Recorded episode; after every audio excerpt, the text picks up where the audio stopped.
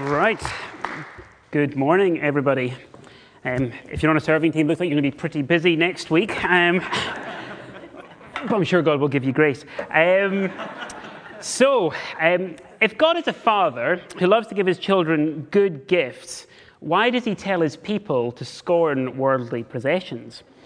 I was thinking about the top purchase I've ever made this week, and I think going back, it was probably in 2007. I was in my fourth year of uni, and um, uh, my mobile phone contract ran, ran out. Luke at the back is nodding. Um, so I was looking through different options, and you might know that the iPhone had come out by then. And so I phoned up, and they said, Well, you know, you could get an iPhone. It's only £36 a month. And I was like, Oh, that's only double my budget. That's quite good. And um, only a £99 upfront charge. And I was like, well, my student loans come in, great. So, so I bought it, and um, and it arrived, and I was so excited. I was really excited. Um, I remember unwrapping it. It comes in that amazing box, and you open it up like this. Then it's got the little Apple logo, and you undo it. They really know what they're doing, don't they? Um, now, for your younger people here, at this time, the iPhone didn't even have an app store. This is how old I am. And um, the most exciting thing, I think, was when you sent an email, and then you'd send your email and you sign at the bottom, thanks, Andy. Then at the bottom it would say, sent from my iPhone. With the invisible tagline, could you say that? and advertising works on this premise that what you have at the moment is just not good enough after a couple of years, I was like, this iPhone sucks. It's so old, it's so slow. I really need to upgrade. And this is what advertising says it says you only be happy when you get more. The Bible shows us, though, that there is another way. It's completely foreign to the world. It's called walking by the Spirit. So, God is a Father, and He loves to give good gifts to His Son, Jesus, and He does this through the Holy Spirit. Jesus sends us the Holy Spirit to help us in our weaknesses. Jesus was the only person who ever lived in complete obedience to the Holy Spirit. The Holy Spirit lives inside us if we're Christians. He tells us how to live, He asks us to do things. And Jesus was the only person who ever followed that exactly. So to walk in the Spirit is to walk like Jesus did. In this letter, we're looking at Galatians. Paul is writing to a group of Christians in a part of central Turkey, which then was called Galatia, who began to listen to some wrong teaching. Now, there's lots of aspects to this wrong teaching which we've been looking at over the last few months, but one of the core parts of this was you need to look at yourself more. You're not good enough. You've not done enough already. You need to do extra things. And this started to infiltrate into the Galatians' thinking. And whenever we're looking at ourselves, it's quite natural that you start to become a bit selfish. Oh, no, I know, it's all actually about me. It's about how am I doing? How am I doing? And so it says that they began to become quite quarrelsome. They weren't very generous, and they started to become envious of other people. Essentially, they just didn't look out for each other. Jesus has designs for his church that is radically different. He wants his church to be full of men and women who have received from him, and then they go out changed. They've received so much love from Jesus that they go out and they can't help this love spilling out in their relationships. They're so full of the Holy Spirit that they go out and they can hear God saying, I want you to speak to that person, or this is what I'm wanting to say. And it just spills out of them. And this is enabled by Jesus giving us his Holy Spirit. We're going to read the passage in a second, but in verse 1, Paul says, You who are spiritual, I absolutely love the word he uses there. In Greek, it's pneumatikoi. Pneuma is spirit, koi is people. So he's kind of put them together. It's like you're people of the Spirit. Paul reminds them that they have already received the Spirit. We have read in chapter 3 that they'd seen amazing miracles taking place. They'd received gifts of the Spirit. And Paul wants to remind them that they can keep receiving this gift to live in joy and power and then go out to serve in his church and out into the world. So, in the section before we're about to read, Paul had talked about how allowing the Holy Spirit to work resulted in great fruit in a Christian. You've probably heard it before if you've been in church for a while, but it's love, joy, peace, patience, kindness, goodness, faithfulness, gentleness, self control. So then Paul wants to put bones on this. He wants to show us what it looks like practically. So let's read it together. If we live by the Spirit, let us also walk by the Spirit. Let us not become conceited, provoking one another, envying one another. Brothers, if anyone is caught in any transgression, you who are spiritual should restore him in a spirit of gentleness. Keep watch on yourself, lest you too be tempted. Bear one another's burdens, and so fulfill the law of Christ. For if anyone thinks he is something when he is nothing, he deceives himself. But let each one test his own work, and then his reason to boast will be in himself alone and not in his neighbor. For each will have to bear his own load.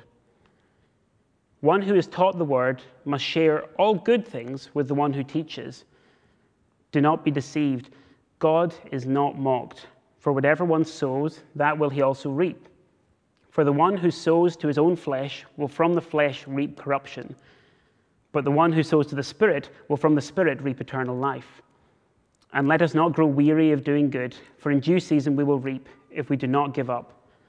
So then, as we have opportunity, let us do good to everyone, and especially to those who are of the household of faith. I'm just going to pray.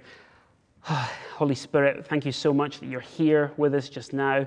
We ask that you would help us to hear from you. Speak to us through your word, Lord, we pray.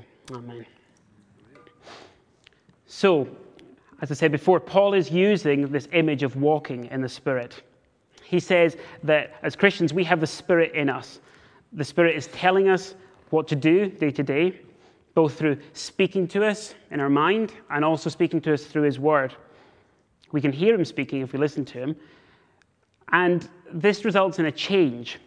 I think it's absolutely fascinating that the first change that Paul talks about is that we are outward looking. We don't really focus on ourselves that much anymore. The first place Paul goes is to what we call pastoral care. So that's caring for one another helping people with their everyday struggles in life. It's easy for us to think that that's a role for you know, a team, like a pastoral team, or for the elders, or for small group leaders, but actually, Paul is saying that's a role for all Christians. He says that those who are followers of Christ should, should be looking out for one another, that we should be loving one another, that should be helping one another day to day. And he starts with looking at Christians who are caught in a cycle of doing wrong. I love Paul's language here in the start. If anyone is caught in any transgression, he's very, very gentle about the person sinning. He's not saying, oh, if anyone is committing a heinous sin, you should condemn them. No, he doesn't say that. He says, if anyone is actively choosing to resist the Holy Spirit, no, he doesn't say that. He says, if you're caught in a transgression. The Holy Spirit works in us, and sometimes he will convict us of something that we've done wrong. And if at that moment we go to people and ask for help, God is absolutely delighted. That is the Holy Spirit working in you and you're being obedient. That is such a wonderful thing. And God is delighted with you when you go and do that. And so, this is the, this gentle language here.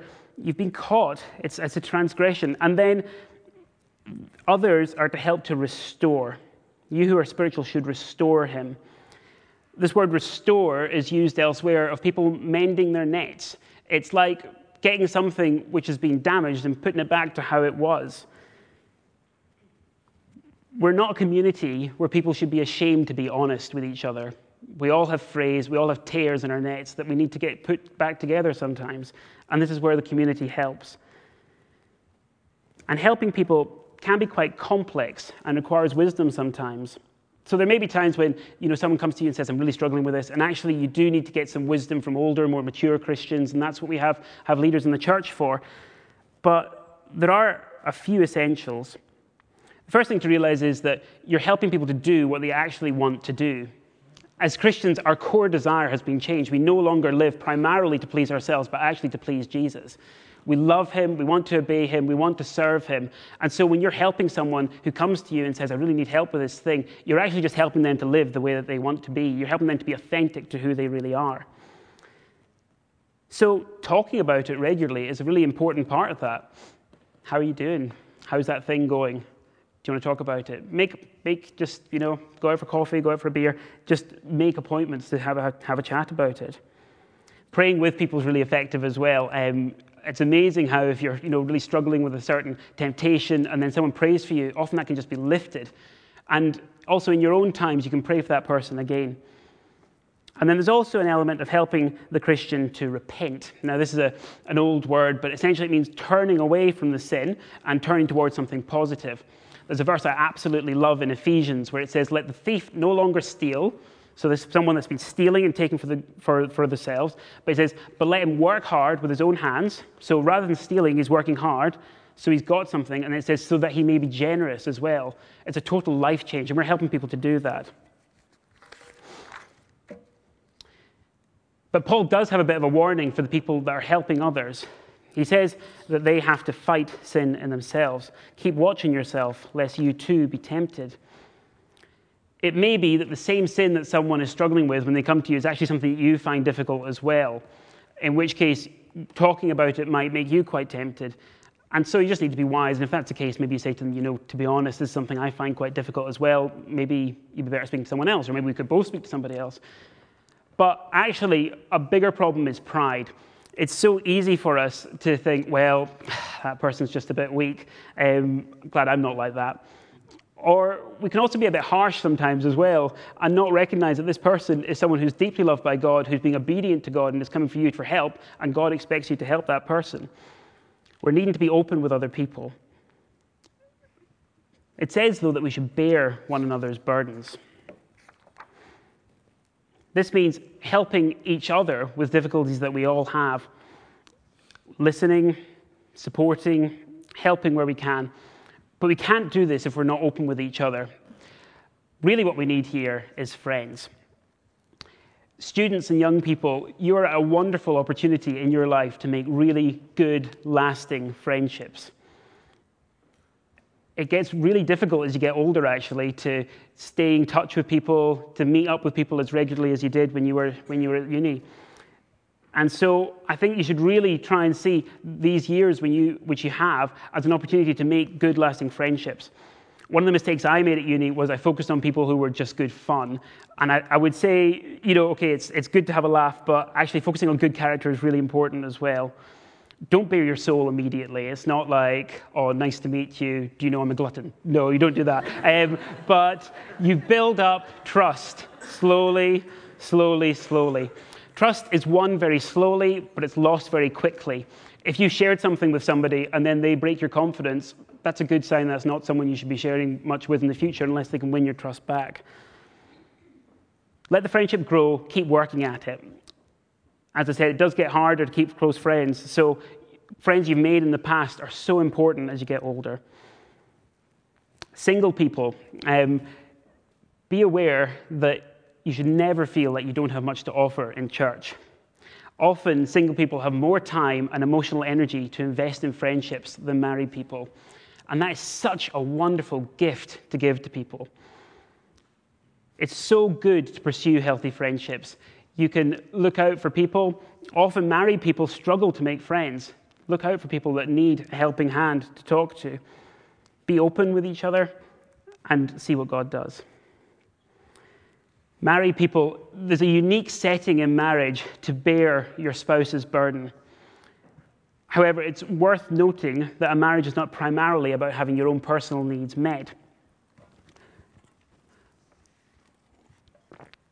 Tim Keller, in his book, um, The Meaning of Marriage, has got a really good quote, so I'm just going to read that out. There have always been covenantal relationships. These are relationships that are binding on us. In a covenant, the good of the relationship takes precedence over the immediate needs of the individual. For example, a parent may get little emotionally out of caring for an, an infant, but there has always been an enormous social stigma attached to any parent who gives up their children because rearing them is too hard and unrewarding. For most people, the very idea is unthinkable. Why? Society still considers the parent child relationship to be a covenantal one, not a consumer relationship. Sociologists argue that in contemporary Western society, the marketplace has become so dominant that the consumer model increasingly characterizes most relationships that historically were covenantal, including marriage. Today, we stay connected to people only as long as they are meeting our particular needs at an acceptable cost to us. When we cease to make a profit, that is when the relationship appears to require more love and affirmation than, from us than we are getting back, then we cut our losses and drop the relationship. In marriage, we're not primarily trying to get our needs met, but actually we're serving God and we're serving our spouse. Husbands, in particular, this applies to us. It says, Husbands, love your wife as Christ loved the church. Just think about that for a moment. That is insane. Christ died for the church. Christ cleansed the church. Christ prays continually for the church. As husbands, there's a high standard that we have to live up to in loving and serving our wives. But God will help us with this. I think it's important that we make time to chat to each other, seeing how we're doing, asking things, remembering things your spouse said to you in the past, and then following up on that as well. And don't forget to pray with them for each other too. Parents, I think this passage really speaks to you as well. I don't have children, so um, I'm not speaking from experience, but I've heard it can be a bit difficult sometimes. Um, and I think this passage is really useful because bearing your children's burdens emulates Jesus. Loving your children is part of fulfilling the law of Christ. Whenever you are, whatever stage you're at, if you're at the baby stage, you're getting woken up and having to change nappies and feed, and you're just exhausted. Actually, whenever you're doing this, you are being as Jesus to that, that child. You're loving them. If they're at an age where it's, you know, ferrying them around and listening to them speak about, I don't know, toys and stuff. Um, then whenever you're engaging with them, then you are being Jesus to them at that moment. And if it's an, an, older stage as well, if you're struggling to communicate, if you're helping them to navigate through life, then working at it, praying for them, is being as Jesus to them. It's a really high calling, and it's a wonderful thing to do. Don't forget to make time for your own friendships, though, as well, although I know it's hard. Jesus, however, is the ultimate burden bearer. Jesus decided to help you, even though it meant a great deal of pain for him. For Christ did not please himself, but as it is written, the reproaches of those who reproached you fell on me. Jesus decided to take the weight of our sin. He himself bore our sins in his body on the tree. it's so great that we might die to sin and live to righteousness. He even took the curse that should have been ours. Christ redeemed us from the curse of the law by becoming a curse for us. For it is written, Cursed is everyone who is hanged on the tree. So, as we live in this way, as we serve other people, we are fulfilling what Christ asks us to do. There's a thing here, though, about not being arrogant. If anyone thinks he is something when he is nothing, he deceives himself. But let each one test his own work, and then his reason to boast will be in himself alone and not in his neighbor. It's easy for us to think that we're glad we're not like other people. But the standard is not are we doing better than others, but like how are we compared to Jesus? And we wouldn't often say something to people's faces directly. We wouldn't be like, mm, well, you're not doing very good. But actually, gossip is doing that just behind someone's back. I was in Tesco's on Thursday, I think, and um, I was standing there and I heard these two ladies talking. Um, and one of them was like, I don't know what you think about Tina, but I think she's really awful. You know, I'm sure she talks about people behind their backs. the irony was lost on them, I think but rather we help people to be strengthened. It says each will have to bear his own load. We do help other people, but our aim is not that people would end up being dependent, but rather that they would be strengthened and mature. We want to share our burdens, bearing each other's burdens, but there are seasons when we start to take more weight of other people. The goal of the Spirit is that we'd be able to grow to cope with ourselves and also to help others with their struggles as well. It says as well that one who's taught the word must share all good things with the one who teaches. Now, I'm not an elder, I don't get paid by the church, but this is an important part here of saying that it's good and biblical that we do ensure that our elders and other staff in church are financially catered for. And it says all good things as well. And again, in this, we're being like Jesus. Jesus had an older cousin, John the Baptist, who um, was a great teacher, and many were coming out to him. When people asked Jesus about him, he said, Truly I say to you, among those born of women, there, is a, there has arisen no one greater than John the Baptist. So we should give respect to our leaders. We should talk them up. We should be positive about them. It's not an easy job. So we should be loving them and serving them as best we can. It's all outward looking, it's all about serving other people. So the question arises why should we bother? Do not be deceived. God is not mocked. For whatever one sows, that will he also reap. For the one who sows to his own flesh will from the flesh reap corruption, but the one who sows to the Spirit will from the Spirit reap eternal life. So we have two choices. Either we follow the Spirit or we follow the flesh. Now, Paul talked about the flesh in the previous section, but he said the works of the flesh are evident sexual immorality, impurity, sensuality, idolatry, sorcery, enmity, strife, jealousy, fits of anger, rivalries, dissensions, divisions, envy, drunkenness, orgies, and things like these. I warned you, as I warned you before, that those who do such things will not inherit the kingdom of God. So it's a huge list there, but essentially they're all selfish. It's all looking in. It's about what can I get? What do I want? What are my needs? I want to get my needs fulfilled. The Spirit, however, is different. He says, I fill you, I give you enough so that you may go out and give it. So, Paul is saying here that whenever we are choosing an action, we're either throwing seed into one area, the flesh field, we'll call it, or you've got your seed and you're throwing it into the spirit field. Now, whenever we sow, plants come up and eventually fruit comes. But there's two types of fruit that come from it. So, the fruit that comes up from the flesh field is translated as things like destruction, corruption, rottenness. It's just not good. It's really, really bad. Whereas those who reap from the spirit field get eternal life. Now, we're all born with a disposition to only sow into this flesh field. Before, before we were in Christ, this is what we were doing. We were looking out for ourselves. We, were, we would times do something to help other people, but really we were just sowing into this field of flesh. Jesus, on the other hand, was eternally sowing into this spirit field. He was doing good. There was great fruit coming. And this is the great swap of the gospel. The fruit that we deserve, the rotten, deathly fruit, he comes over and takes it for us and moves us into his field so we can, we can get all his rewards that were for us.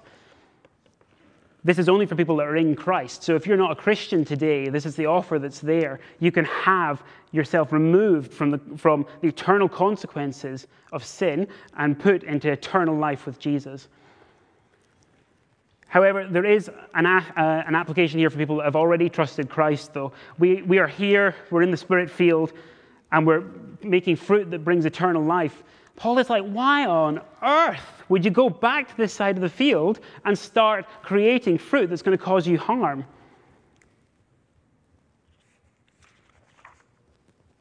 So we're free to sow on the life side, living like Jesus did and working towards what he did. Paul says it would be complete insanity to go back and start sowing more seed on the field, which only results in misery. And let us not grow weary in doing good, for in due season we will reap if we do not give up. So then, as we have opportunity, let us do good to everyone, and especially to those who are of the household of faith. The Galatians had been deceived, and they started to think only about themselves. They'd been tempted into a religiosity which had little concern for others. Paul appeals here for them to do good. And so the good that he's talking about is largely what we've already talked about here helping those who are trapped in sin, bearing each other's burdens, taking time to ask people how they are and show genuine interest in each other's lives, sharing materially with others, and listening to the Spirit and following his leading. The Father is not primarily interested in lavishing material gifts on his children. Yes, we can trust him for our needs, for our daily bread, for our clothing, but we don't trust him to receive everything that we've been marketed. Rather, the Father is something far better for us that we can be loved, that we can be cared for, that then we can go out and do this for other people, and then to be like our wonderful Lord. Jesus said, Life does not consist in an abundance of possessions. Rather, man shall live, does not live by bread alone, but from every word that comes from the, from the mouth of God. We receive from the Spirit, and that is life. Jesus is the one who did and does all these things perfectly. He is the one who comes to people who are trapped in sin. He sets them free of their misery and shows them a new and fulfilling life. Jesus is the one who bears our burdens. When we come to him and tell him about our problems, they become his problems too. Jesus shares liberally with us, and not low worth things like money or possessions, but joy, peace, relationship, things worth more than anything else. Jesus is the one who sends his Spirit to lead us into truth and show us how to live. I also, with the prophecy that Hannah brought earlier, I also was feeling this sense of, of people being weary, um, of people who've been faithful to God for many years and have been helping other people with their burdens and carrying it, but actually it's just getting really tiring. Paul says, Don't give up.